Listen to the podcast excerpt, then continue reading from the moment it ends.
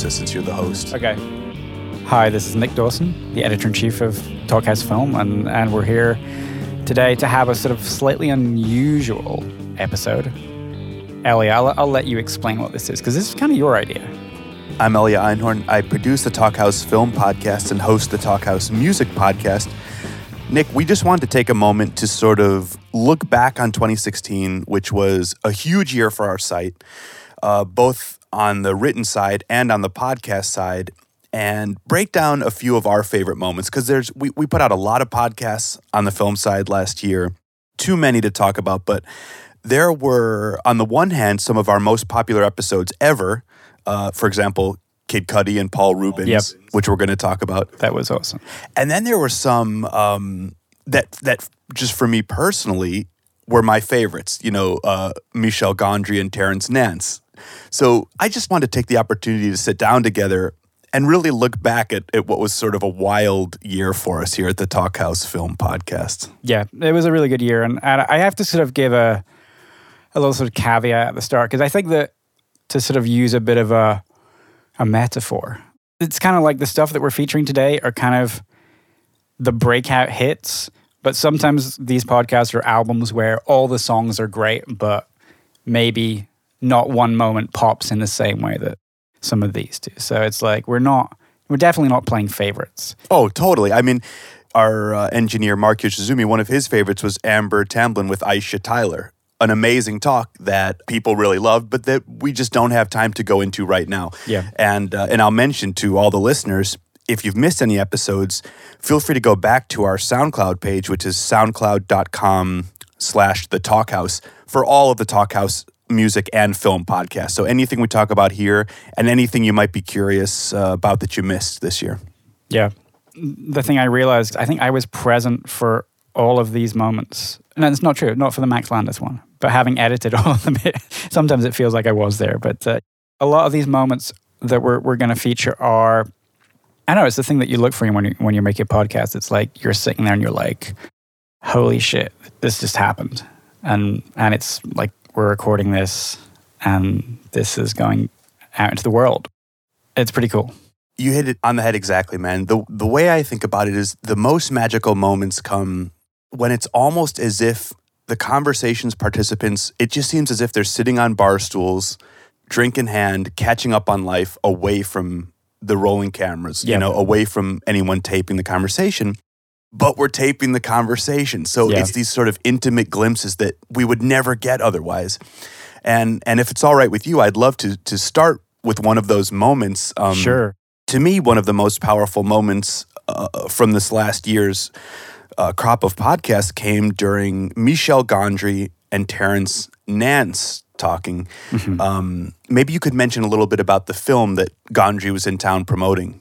Sure. Uh, the, the movie's called Microbe and Gasoline, and it's it's sort of a it's a very personal movie for him. It's a coming of age love story, and it's sort of based on his his personal experience of being in love with with his best friend, a girl, um, and having a male best friend who is kind of the person who's helping him grow up. But uh, it's an unrequited love story, and uh, I really love the movie. And, and it's funny. I remember uh, Elliot, you and I and, and Terrence had breakfast beforehand, and I forget. Maybe I'm like fabricating this memory, but I, I have this memory that he'd like written a few notes, and he was he said he was going to ask him about his love life, and I was like, this could be interesting because like you know, Gondry's not the most forthcoming guy always, but there, he was open in this conversation in a way that was like completely unexpected, and and I think it was Terrence's openness Totally. that led to that. Terrence definitely opened the gates on this, and and and I think, uh, in my experience reading Gondry's interviews, he's definitely an artist where you see his heart more through his films than Right. by what he, as the artist, is saying in an interview. Yeah, I think that's a perfect place to just let the clip play. When I was watching the movie, I was watching it and I was thinking of his dilemma with this with Laura, Laura, Lauren, Laura. Laura, Laura, and I was thinking, you know, I thought about um, the main character in Eternal Sunshine and, and the couple at the end of We and I, and like all the sort of stilted romance, and I was like, what is your love life like? Like that was my main. Thing. what is my love What life is your like? yeah? Like Why, it's a disaster. Is it a disaster or is it like a ride? Is it like a roller coaster? You know what I mean? Like, is it like an earthquake or a roller coaster? Earthquake. It's a earth, so you have no control. You didn't even get on. It just happens. You mean in general or for the, in this? I guess right now, like while you were making this movie, what was it like? I can't even talk about it. It leaves you speechless. Okay. all right, uh, all right. I say my girlfriend was pregnant and she dumped me. See how bad it can be. that is the. I say it here because she would never uh, hear it. I, I hope she won't. Wait, wait. She was Sorry. pregnant with you all's child. Sorry, with With with my you- child, yes. Your child, and she Yeah, and we're you. still trying to make it work, but this is a roller coaster. so what? so She okay, all my sperm, questions the are rest is answered. terrible. Wow. So is that? But is that is that typical of like your whole? Is that Well, this- situation? This is one that's really sort of fun talk about, Mhm. and you can describe the, the gravity of the situation in one sentence. so that's why I, I, I talk about it like that. No, and each film I've done reminds me of uh, a breakup or. Uh, which generally is me being dumped. uh, so it's painful to watch them because they're all attached to this relationship that end up. Uh, maybe I should draw a conclusion and try to change something, but not smart enough. Uh, yeah, I think so. no, I mean, like, do you feel like I know I'm not monogamous, Uh huh. so like I know that I don't process the world from a monogamous framework, even if I am just with one person yeah. at, at any given moment. So, do you do you feel like? I mean, at that moment, you clearly felt monogamous, but do you feel like your life is played out in a way that? Well, I think that? how it works for me is like if I'm in love with a woman or Mhm. girl, uh, there is this pattern in when I uh, hope for the relationship to happen. I'm totally monogamous because a- any other girl uh, don't. Uh, it's not up to the same level Mhm. in, in in my uh, uh, view. Uh, then the relationship, if it happens, same. And then there is moment where uh, the relationship is not based on uh, unbalanced love or desire. It balances out, and you just having good time. Mhm. Then I can start to look around and fancy other girl. Not that I'm gonna do a, a move, but I think, but I think uh, my issue is, uh, I think love is this moment of frustration of not getting the girl uh, I Mm. want, and then when the relationship works, which happens sometimes, uh, that should be the real love. But I Mhm. don't see it this way. So love is the conflict. Love is the It's a is uh, unrequited inherently. It's Yeah. like, man, that's terrible. I know. Yeah. Thanks. Thanks for saying that. Nick and I both made the same edit. This was part of both of our notes about our favorite moments of this year. And I think it's because we have one of the leading lights of cinema in our time really opening his heart and contextualizing his sort of body of work in a way that we've never heard before. Yeah, yeah. You and I were in that were in the room at- when this this happened, and uh, it was it was really eye opening or ear opening, I guess, to be to to be there and to be hearing that. And and the podcast ended with Terrence and, and Gondry uh, like pledging to go jam together, which was just awesome. And uh, they I- wanted to play some music together. Yeah. yeah. Yeah. So because they're both musicians as well as filmmakers. So yeah, that was really cool. And and um and they had never met before that point, of course. And can we go on because I, I was thinking like it might make sense to as a nice thematic link to to have two other people who had not met previously as well, which is Aidy Bryant and Jessi Klein. which was such a great talk. That one took place as part of our series at Samsung 837, which is Samsung's flagship store in the meatpacking district in New York City.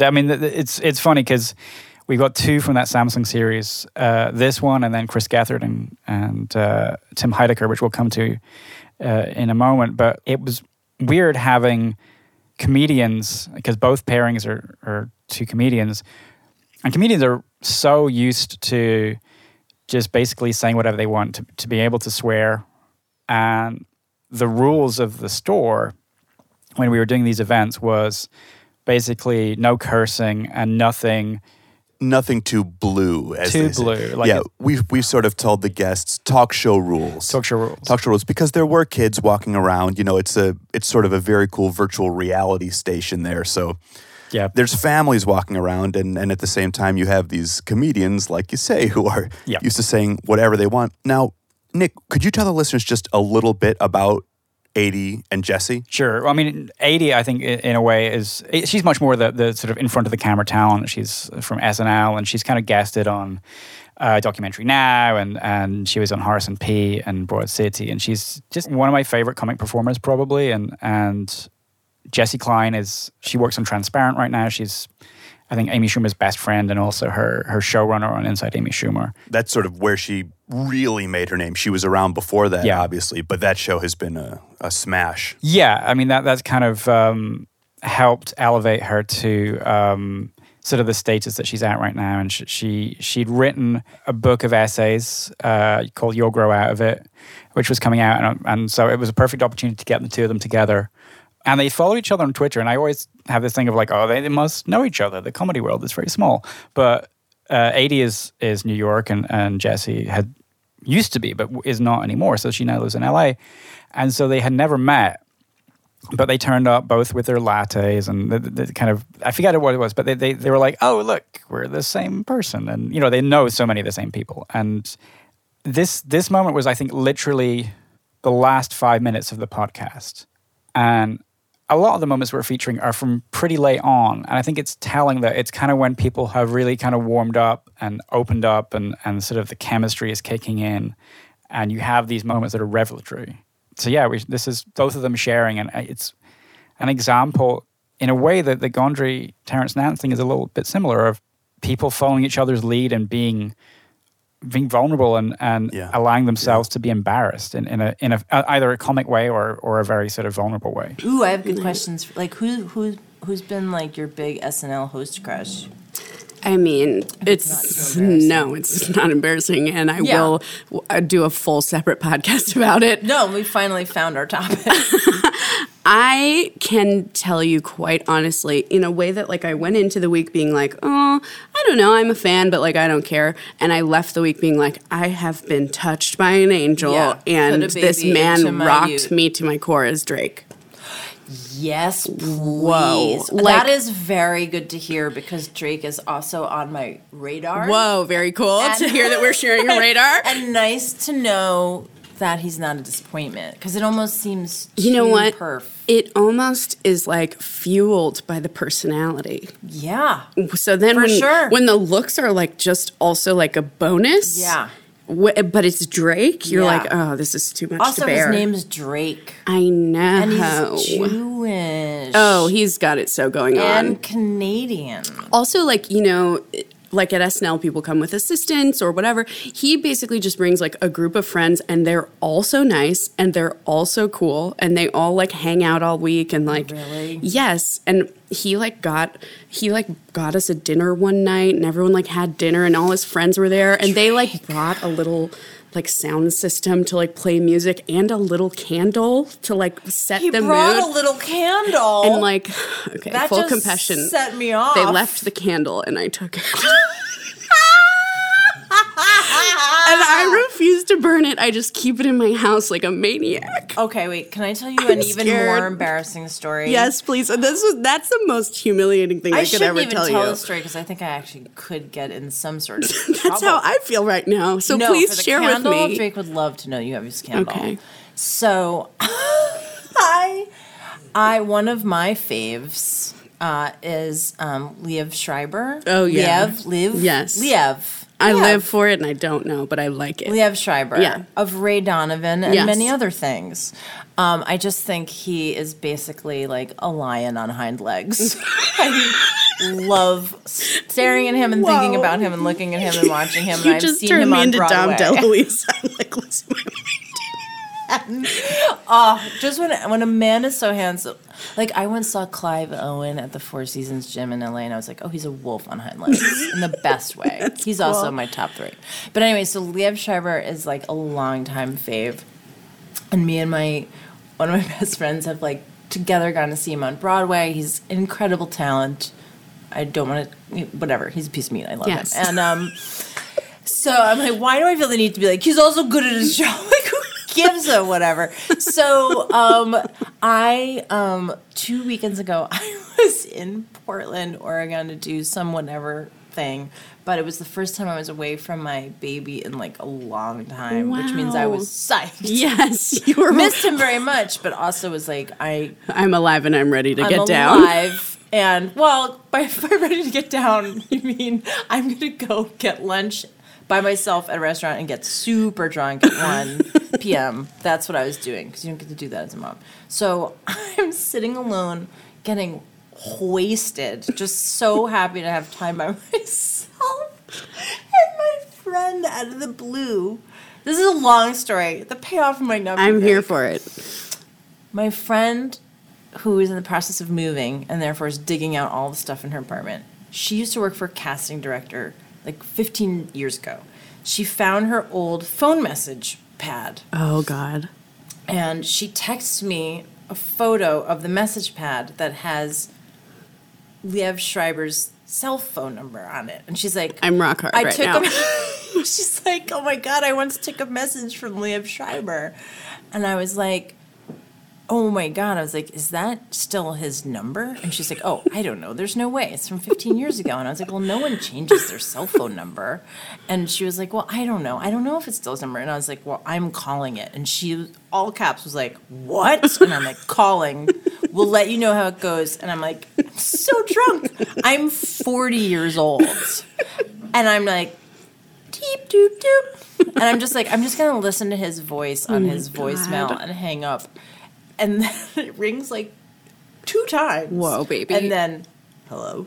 and he picked up the phone. Oh my God. And I'm like, What did you do? I said, this was, I had, this is why I'm bad at improv. I said, hi, is David there? And That's to create a conversation. Yes. And he said, David. And I said, yes, David. and he said, I think you have the wrong number. And I said, oh, I'm so sorry. And I was acting Good when I did it. And he said, no problem. And then we hung up. Oh my But God. we spoke. yeah, I'm high from it. Yeah. And then I was just like, what is my life? what is my life? You were truly free in that moment. I was so I felt more myself than I've ever been in my life. I was like, I think this is who I this is the real me. I mean, amazing. Yeah.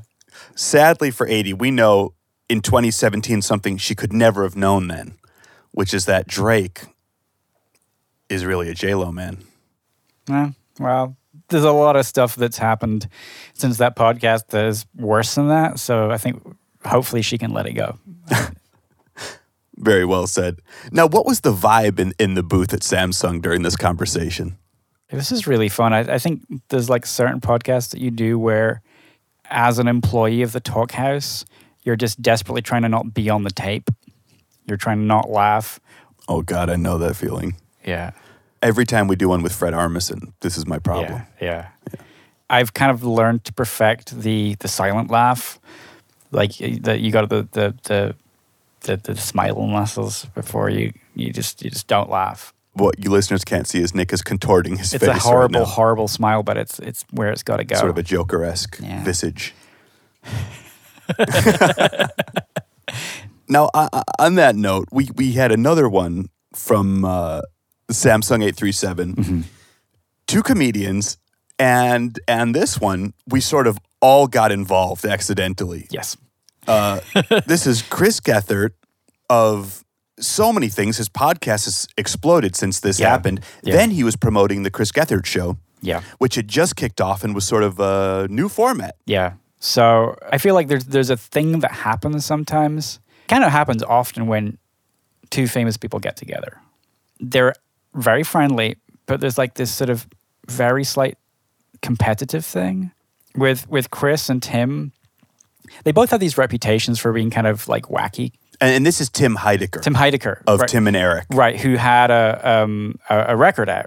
Yeah, we had a huge turnout for that. There, there must have been a hundred kids in the bleachers watching their three-story screen that we were projecting the talk onto Yeah. there Yeah. live. And I think that both of them sort of felt a responsibility to deliver, to give the people what they wanted. And, and the way that that manifested itself was, I think it's first like a couple of people they, they invited into the studio. I think somebody was wandering past and they were like, we should get that person to come in. And right. then it, First, they started running commentary yes. on people outside, and then they escalated it into why don't we invite them into yeah, the booth? Like we're not being wacky enough. Right, and the But- booth is not it's not a big booth there. It's maybe, you know, 15 by 15 or Yeah. so. And there's already a number of us in there. There's uh, a publicist or two, there's myself and we have an engineer from Samsung. And a big and there. a big desk. A big desk Big with a lot of equipment, Yep. turntables, and you know they often have DJs there. So this is a pretty tight space if you can as the listener if you can picture this. Yeah, and this was this was the final group of people, and we'd had sort of like twos and threes in at once, and then this was just like, let's get as many people in as possible. Right. They just kept inviting more and more people. Yeah. And and I tried to do sort of a revolving door thing. And, and you can hear as I was mixing this podcast, there's just no way to cover up the sound. I had to open the door to let people in. So I was standing at the door, Nick, of this booth, this clear booth, so people can see from outside. And like I say, we have, you know, 100 or so kids, fans watching. And I'm going, come in and don't swear Right. go out thank you come in and don't swear go out thank you i'm sort of hustling people in and out as as chris and tim are dictating and all of a sudden there's got to be and, and there's a picture of this that we tweeted out at the time from the uh, Talkhouse twitter account but there must have been 15 17 people in there I think it was. I think it was maybe ten people. 300 there were like 300 300 people in hundred this booth. people. yeah They were from Sparta, so it was. You'll hear what happens. take a listen Okay, hi everyone. Can we all just say our names one by one? I'm Derek. Uh, Derek. ben. Kevin. Will. Dom. I'm Nick. And let's get a nice five part harmony. Ready? On I'll go, ah.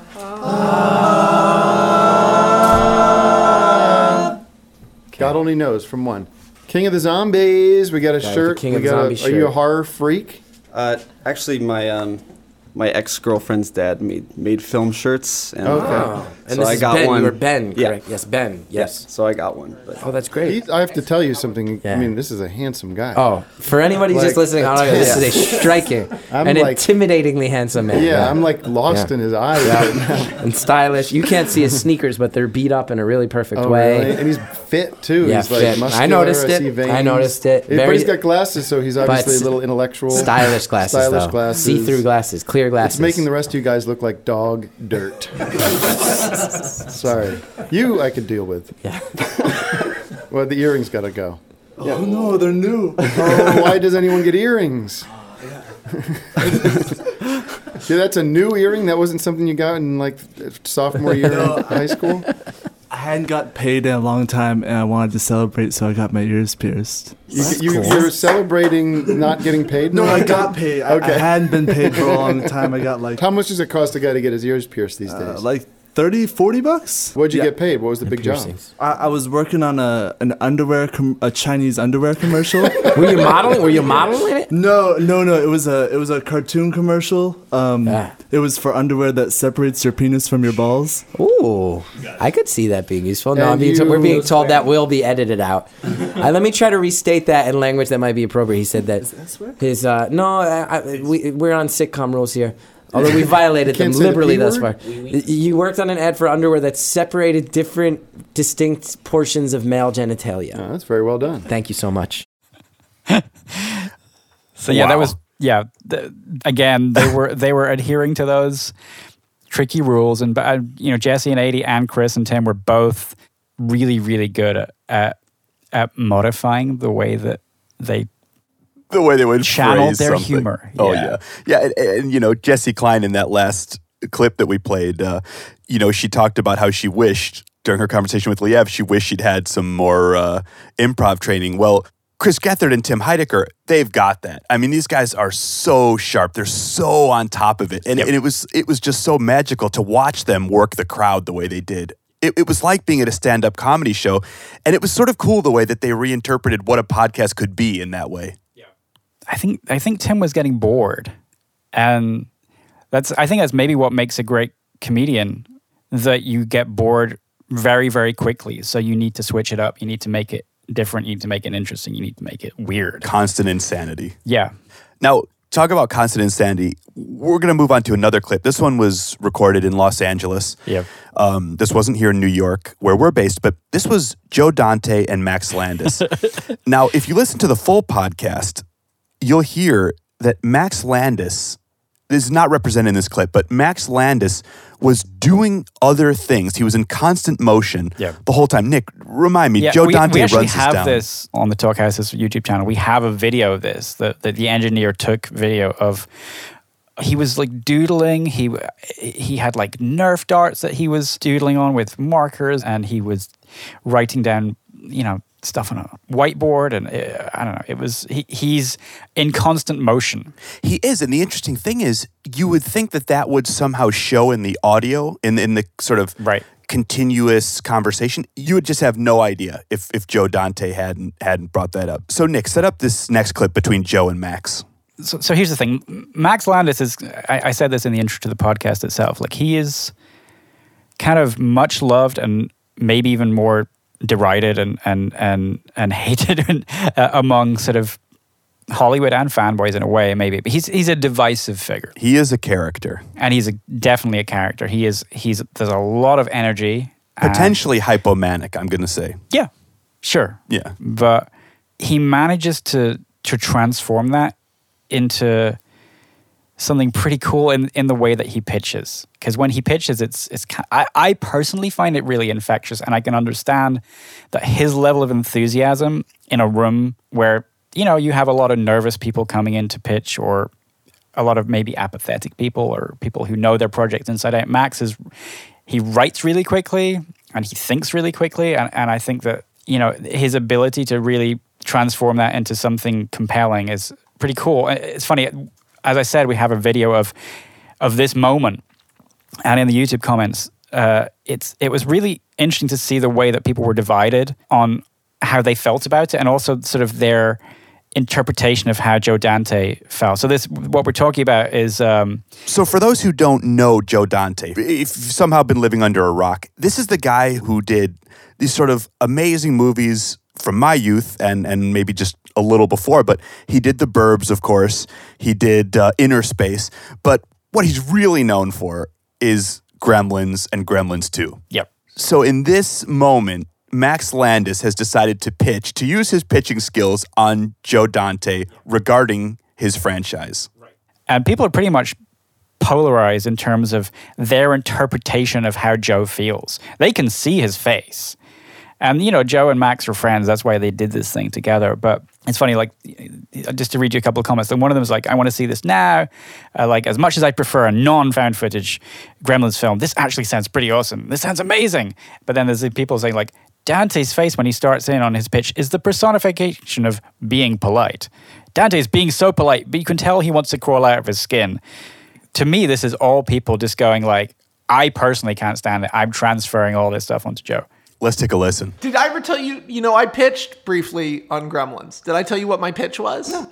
It starts as a it's a found footage movie because they were like, we want to do Gremlins found footage, and I was like, that sounds like a terrible idea. No, it doesn't. No, it doesn't because I realized if you got a Gremlin for Christmas, you would be filming it all, the time. The time. If you got a Mogwai, so my movie started with a kid getting two Mogwai, both of which are good. One seems bad, but they are both sweet. And it's this girl gets two Mogwai that don't get along. And she has trouble. She likes one of them more than the other one. There's sort of an ugly one that seems mean. And then she's filming them constantly. And then lo and behold, they get wet and the gremlins multiply. And so for the first act of the movie, it's like a cute animal YouTube video. You know, and we get this good look this look into these teenagers' lives through I love writing found footage because it's it, it it allows you to do scenes Chronicle is really it, the best example of this is it allows you to do scenes that you would never get in a normal movie because they're so small and weird. Just a camera comes on and someone's just doing a weird dance, and then camera turns off again. And and I wanted it to be for the first act. Oh, cute animals! I'm using these animals to spend more time with this boy I like. I'm using these animals to connect with my mom, who's like, what type of animal is this? And is getting really fixated with Wikipedia and is looking up this incident at the clamp, you know, the clamp tower. And she's like, clamp? Isn't he running for president? You know, like Trump, you know? And, and then the second act is, you know, Eat After Midnight. There's way more of them.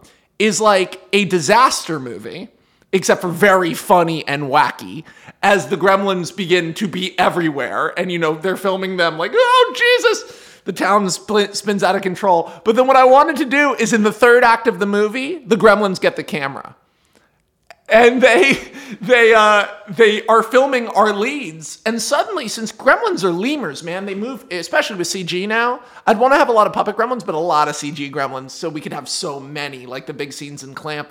But since I want scenes, I had this idea for this chase where the gremlins are chasing them, and the way they're chasing them is by jumping and running along lampposts and billboards in the side of buildings in the town. But the gremlins think it's so funny to film them that our heroes are running up basically the middle of the street, and we are getting a steady cam crane shot as the gremlins are passing the camera back and forth to each other from above chasing the heroes. And you get a third, you suddenly can make it like a real movie because a gremlin can be anywhere.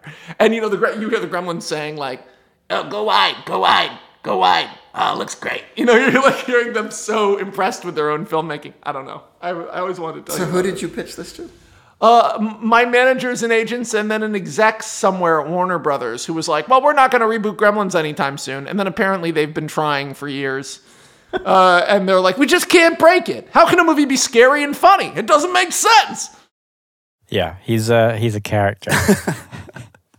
he is. I mean, you know, it's funny because I, I I'll be honest, I do not want to watch that movie. I don't think I could take an hour and a half of that. So, although I do like the go wide, go wide. I love the, that. yeah, This is the thing. I, I he does have this ability to just sell me on stuff. He does, man. Yeah. And then there's two people that we're going to end with who I was really surprised that I was able to sell them on this idea.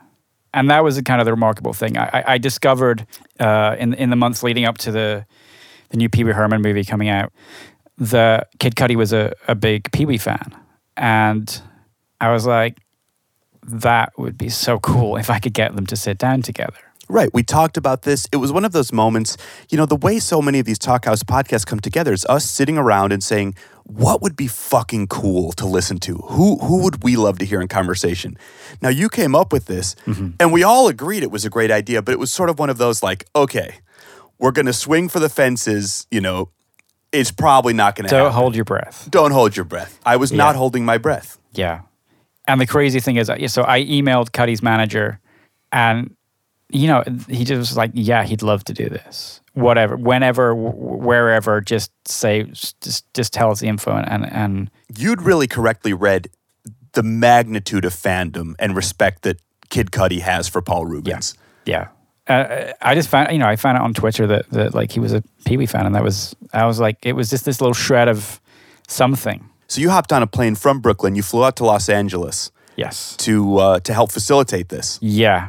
I was there because I was just like, it was this weird thing of like, I do not, like, I want to be on the ground for this thing because I do not want this thing to fall through. Right, and sometimes we'll produce by phone. We'll we'll hire an engineer, a studio in Los Angeles. Yeah. We'll have them patch us in by phone. We'll talk to the artist. But this one, you were there. You flew in for this. This was a big one. And and and and I just want to say parenthetically, this turned out to be one of the most popular episodes of the Talkhouse podcast that has ever come out, and that includes Talkhouse Music and Talkhouse Film podcasts. Yeah. People love this one. Yeah. Why? I think for me, sometimes the, the, the really special thing is is when something's surprising. And, you know, there was a news element to this as well because Cudi talked about the, he was writing a, a, a pilot for a TV show and, and Paul Reubens was, he wants him to be in it. So that, that definitely helped. But I think that people were just like, wow, like those two guys, they're, they're talking to each other and they're, they're friends.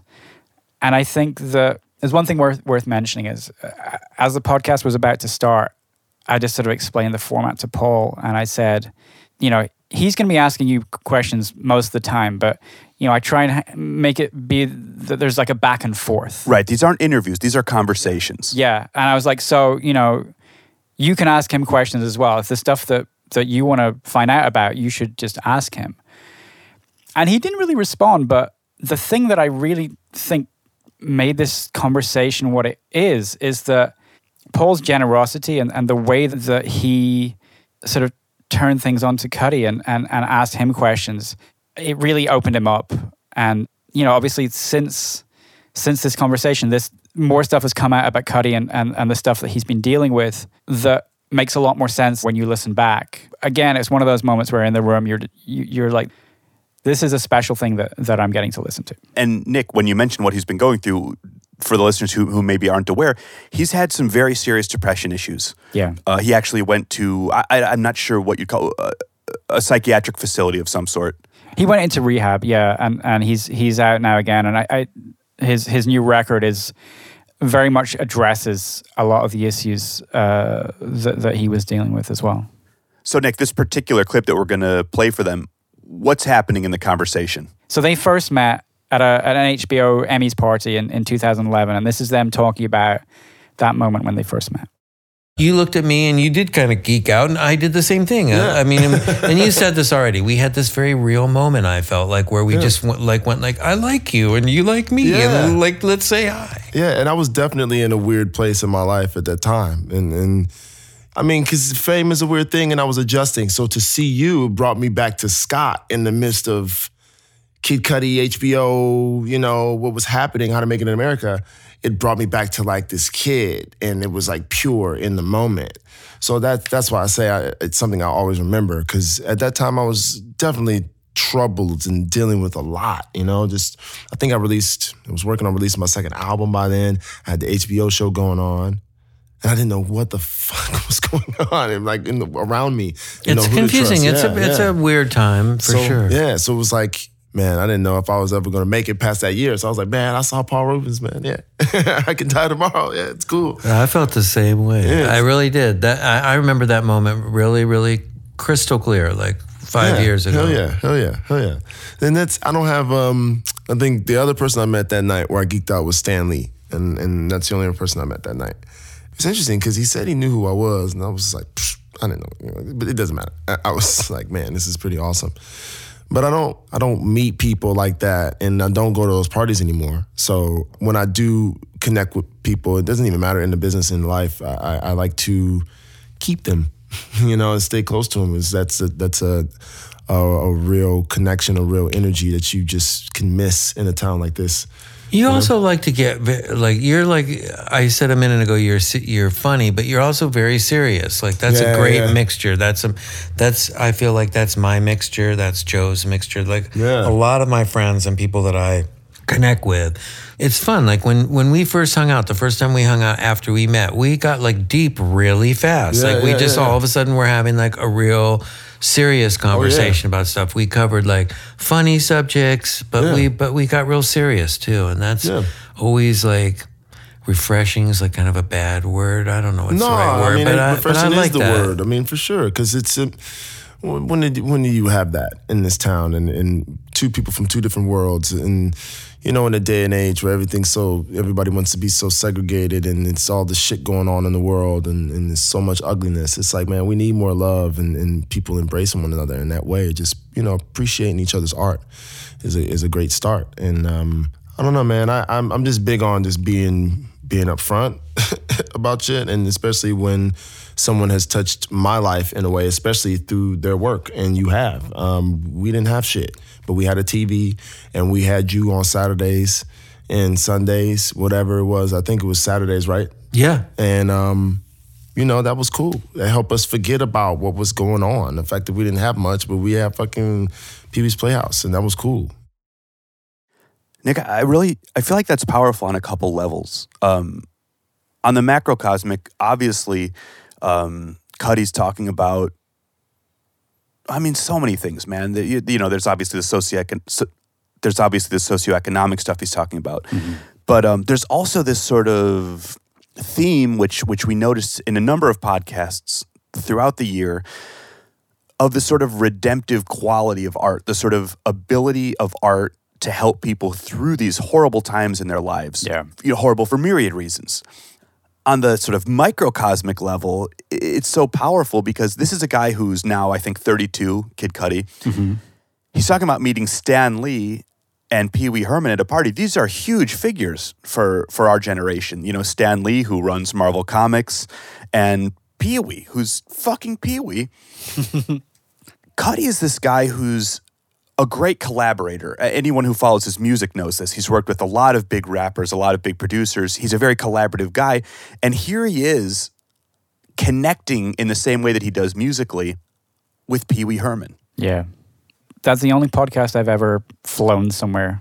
And it may be the only one I ever fly somewhere to, to, to be present for. But, um, you know, and entertainers, actors, musicians, you know, they're the way that they're able to be present when there's all this other stuff going on is a very particular thing. And, you know, I, I think when the, the, the moments that we've featured on this podcast are often an example of, of the way that people are able to forget all that other stuff and just be themselves with, with another person. It's so true. And, and I don't want to be too hyperbolic on this, but I do just want to acknowledge that I found Cudi's candid approach to his conversation with Paul to be very inspirational. And, and, and that's something that thematically was really big to me throughout this year's podcasts. Um, from, from Jessi Klein being able to sort of laugh at her own ridiculous behavior to Michel Gondry's ability to explore the way that pain has informed his art over decades, to Terrence Nance's just willing to be so candid in a way that's typically not sanctioned by the media. Yeah. Um, and, and I- was very inspired by these people. That's this. I love my job. It's pretty awesome. One of the thing you said about Cudi, uh, th- he said at one point during the podcast, he was like, "I was going to email you about this, but I wanted to save it." And I think it is that thing of like you have two people in a room where you can truly interact with somebody. That's the best way to have a conversation. It's so powerful. On that note, Nick, congratulations on a big year. We had so many cool things happen last year. And, and I just want to take a moment to thank some of the other people whose names you might not hear on the podcast for the listeners. Uh, our publisher, Ian Wheeler, the president of Talkhouse, Dan Petruzzi, our marketing and social guru slash everything, Dave Lucas, and our head engineer, Mark Yoshizumi, who is so often behind the boards and out of public view. Kellyanne Conway, uh, Chris Christie. Th- th- th- There's a whole team. There's a whole team. I'm Elia Einhorn, Talkhouse film producer. I'm Nick Dawson, currently about to resign as Talkhouse Films editor in chief. Thanks for spending this time with us. Here's to a wild 2017.